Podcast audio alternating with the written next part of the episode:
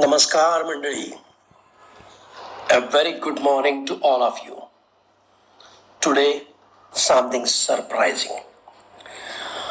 His master's voice, HMV, had once published a pamphlet giving the history of gramophone record. Gramophone was invented by Thomas Alva Edison in the 19th century.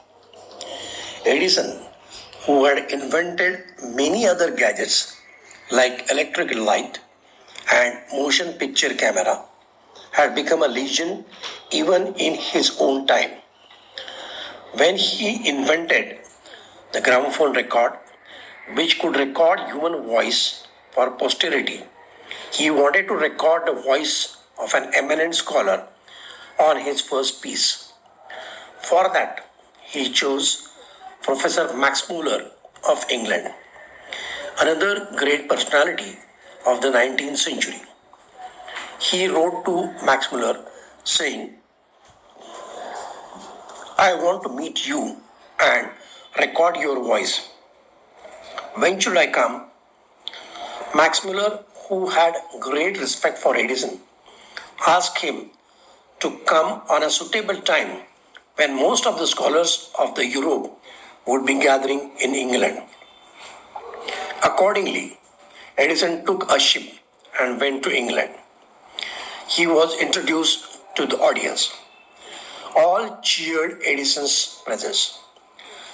Later, at the request of Edison, Max Muller came on the stage and spoke in front of the instrument. The, then Edison went back to his laboratory and by afternoon came back with a disc.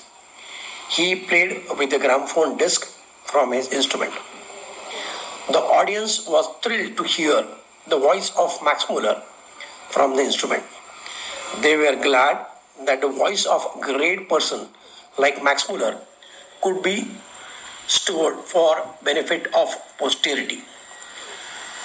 After several rounds of applause and congratulations to Thomas Edison, Max Muller came to the stage and addressed the scholars and asked them, You heard my original voice in the morning. Then you heard the same voice coming out from this instrument in the afternoon. Do you understand what I said in the morning?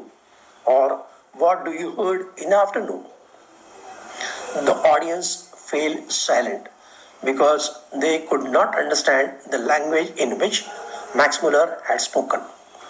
It was Greek and Latin to them, as they say. But had it been Greek or Latin, they would have definitely understood because they were from various parts of Europe. It was in a language which the European scholars had never heard. Max Muller then explained what he had spoken he said that the language he spoke was Sanskrit and it was the first sloka of Rigveda, which says Agni Mile Purohitam. This was the first recorded public version on the gramophone plate. Agni Mile Purohitam. यज्ञस्य देवमृत्विजम् ओतारम् रत्नधातमम्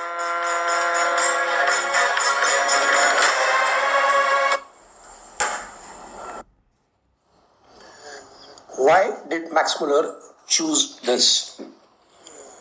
Addressing the audience, he said, Vedas are the oldest text of human race, and Agni Mile Purohitam is the first verse of Rigveda.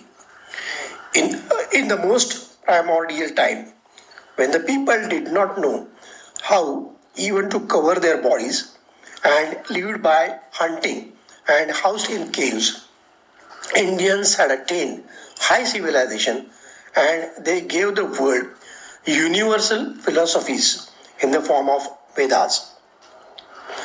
When Agni Mele Purohitam was replayed, the entire audience stood up in silence as a mark of respect. The verse means, O Agni, you who gleam in the darkness, to you we come day by day with devotion and bearing homage. So be of ease, access, easy access to us. Agni as a father to his son. Abide with us for our well being. Thank you very much. धन्यवाद